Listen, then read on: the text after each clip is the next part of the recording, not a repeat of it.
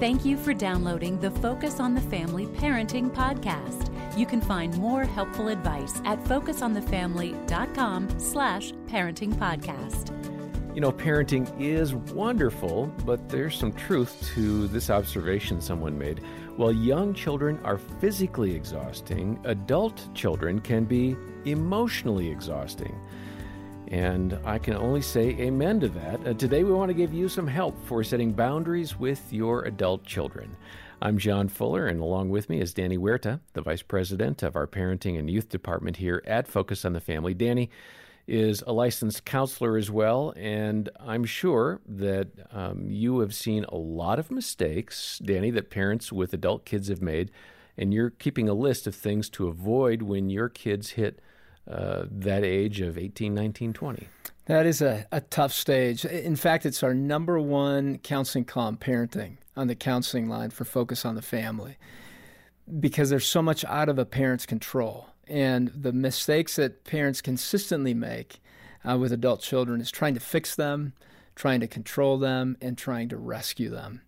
Uh, they're on their journey now, and you get to step back and maybe be a coach, maybe process life with them, and then putting boundaries that are necessary for them to continue to grow and to continue to discover their dependence and relationship with the Heavenly Father, and also uh, learning how to pursue what they have as interests and responsibilities. There's just so much for them to learn. Just know uh, that your expectations need to be looked at as to what you're expecting that adult relationship to be like and bringing them to a place of prayer for yourself with in that conversation with God. That's really good. And uh, let's go ahead and listen now to a conversation Jim Daly and I had with Jody Berndt as to the power of prayer and how that relates to this issue of boundaries. And uh, Jody is an author and the mom of four adult kids. You know, Jody, another issue that parents and adult children need to work through is the boundary issue. I'm not there yet, John. You've hit it, but you don't want to be the ugly in-laws, right? You, oh. you know, so how do you stay on the peripheral right. without overdoing it? Yes. Oh, how do you manage that balance? Well, we had two of our daughters got married within four months of each other, and I realized my prayers were going to have to shift from praying for her, our daughter, to praying for them. Mm-hmm. And it was kind of funny because uh, I tell the story in the book with our daughter, Ansley. Robbie and I consider her our best work. Um, that, you take that, pride in, in that, her. You know, she's just organized and she's squared away. She holds the passports when we travel. And so oh, I, I just thought we were giving her husband a gift. Um, well, they got married and I realized he's more organized than she is. You know, his style of housekeeping makes hers look like she's wanted by the FBI. You know, she left in a hurry. And we thought, oh, we're giving him this squared away child.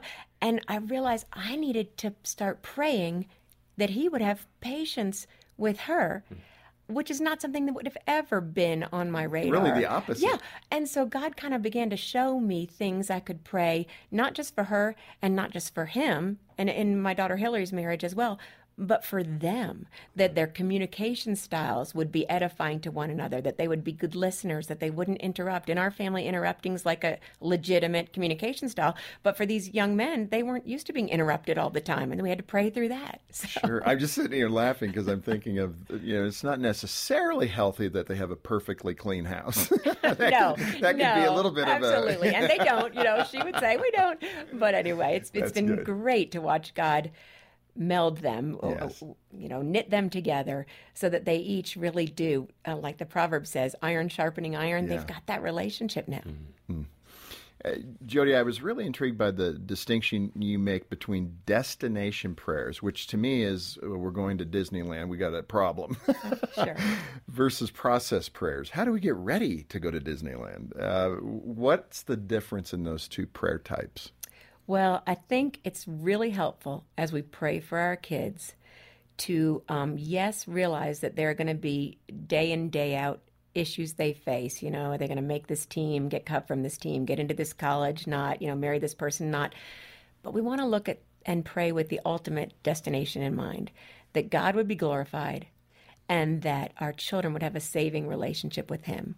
Third John, I think verse 4 says, I have no greater joy than that my children are walking in the truth.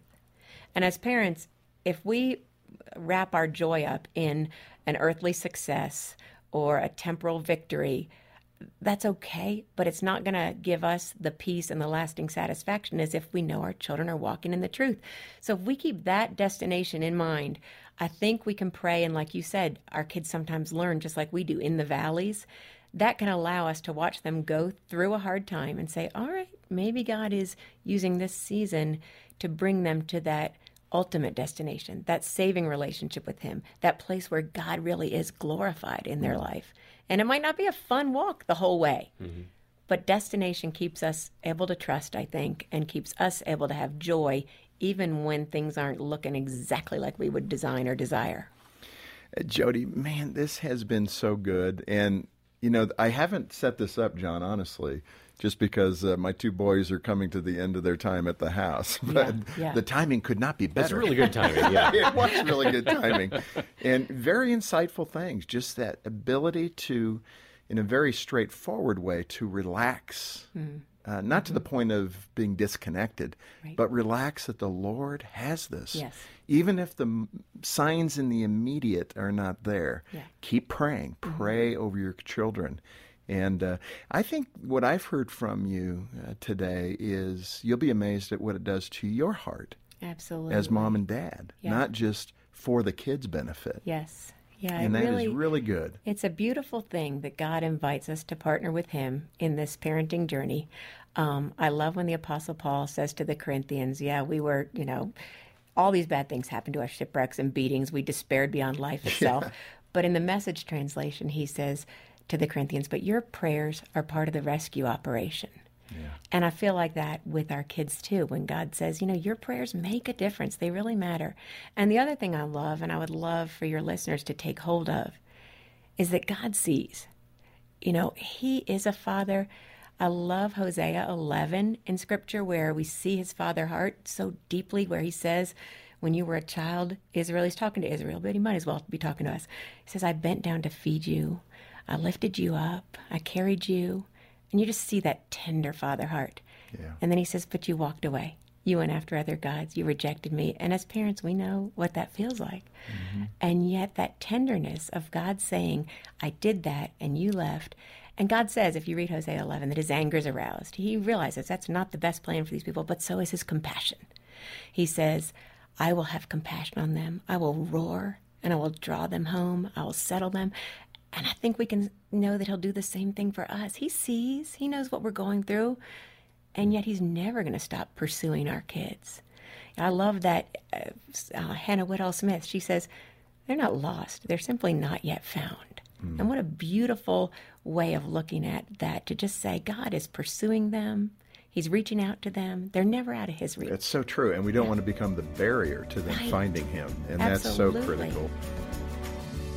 So, Danny, prayer is certainly one way, and probably the most important way that we can learn to relax and have a healthier relationship with our kids, uh, our adult children, uh, establish some boundaries. Uh, as you listened, what other kind of boundaries did you think of, especially if there's been some tension in that parent adult child relationship? This is a difficult one, and you have to be very uh, clear as to what these boundaries are. And the first one begins with respect what are what are our boundaries around respect? Respecting property, respecting uh, the fact that they can't just barge into the house now, that they need to call ahead of time and, and come in when they want to come to the house. They're welcome at any time, but uh, it, it's a different relationship, and adult children need to know that, and that they're very loved in the home, yet uh, there has been a change there. And then if they're uh, answering back disrespectfully, being able to just say, hey, let's try that again with respect because I do want to connect. I want to be able to listen to you and hear you. Uh, but as in the disrespect, we're going to miss it, yeah. and and I want to respect you back, and so let's create that, and so you can uh, look at physical boundaries, emotional boundaries, uh, and and then looking at financial boundaries. That is key. Uh, many adult kids will create guilt trips right back at parents, saying, "Hey, you know, a loving parent would help me with this. I can't believe you guys aren't going to help me with this bill that's come. I'm not going to be able to eat or something else that they may say." And maybe listen first and let them know ahead of time uh, that you are not going to be an investor to self destruction, yes. and you will That's be an to investor to, building. You know, Yeah. just like in a business, if somebody's making good decisions, I'll invest in that, and we'll decide that. If you're making real poor decisions, I'm not going to invest in a company, nor will I invest in that. But I will, I will definitely. Uh, pray with you and listen to you and problem solve with you, but I will not rescue you. Okay, so go. Let's let's follow that just a little bit. So, you know what, Dad? That just means you don't care, and so I'm just going to check out. You know, I'll have a nice life, Dad. I'm done. If you're not going to help me, And it may feel that way, and you can bring that back to him. It probably feels that way, hmm. yet it's not. And I'll tell you, my intention is to have you be extremely successful and do very well. And this is so necessary to that. But it certainly may feel that way to you. And I can't control your feelings and emotions and how you interpret this. But I can certainly tell you that my intention is to become an investor in your life, and that's up to your decisions. okay. I, I really appreciate that wisdom, and um, I'll only add that there was a moment where I, I was really challenged by God to think through, you know, the distance in the relationship was really from my adult child, and I had to say, I'm going to pursue that child. And um, even though they may feel mad at me at the moment, I still want them to know I'm not going to be overbearing here. I'm just going to say, hey, thinking of you, love you, hope things are well. Excellent. small things that don't you know preach that don't remind them of the pain uh, but you've got to be the adult here uh, mom and dad. Even if your kid is an adult uh, you're still the lead for the relationship. So uh, we want to be helpful to you. As danny mentioned we get a lot of calls for our counseling services for parents who are struggling with adult children and really, regardless of where you're at, uh, our counselors are available to you. So call and we can schedule a time for you to chat with one of them. We do have a, a very rich, uh, resource oriented website with a free parenting assessment. Uh, if you've got kids in the home, that's going to help figure out what's going well, what might need an improvement. Uh, we've got a lot of great resources, videos, articles, uh, a lot of great things for you. Stop by the website and you'll also find Jody's book, Praying the Scriptures for Your Adult Children, Trusting God with the Ones You Love. We're making that available today for your gift of any amount to focus on the family. And uh, you can donate there online. We've got the details in the episode notes. Or if you really want to talk to somebody, uh, the phone number's in the notes as well. Or I'll just tell you it's 800, the letter A, and the word family. Next time, ideas for instilling character and values into your kids, even if it feels like it's too late. I'm John Fuller, and on behalf of Danny Huerta and the entire team, thanks for joining us today for the Focus on the Family Parenting Podcast.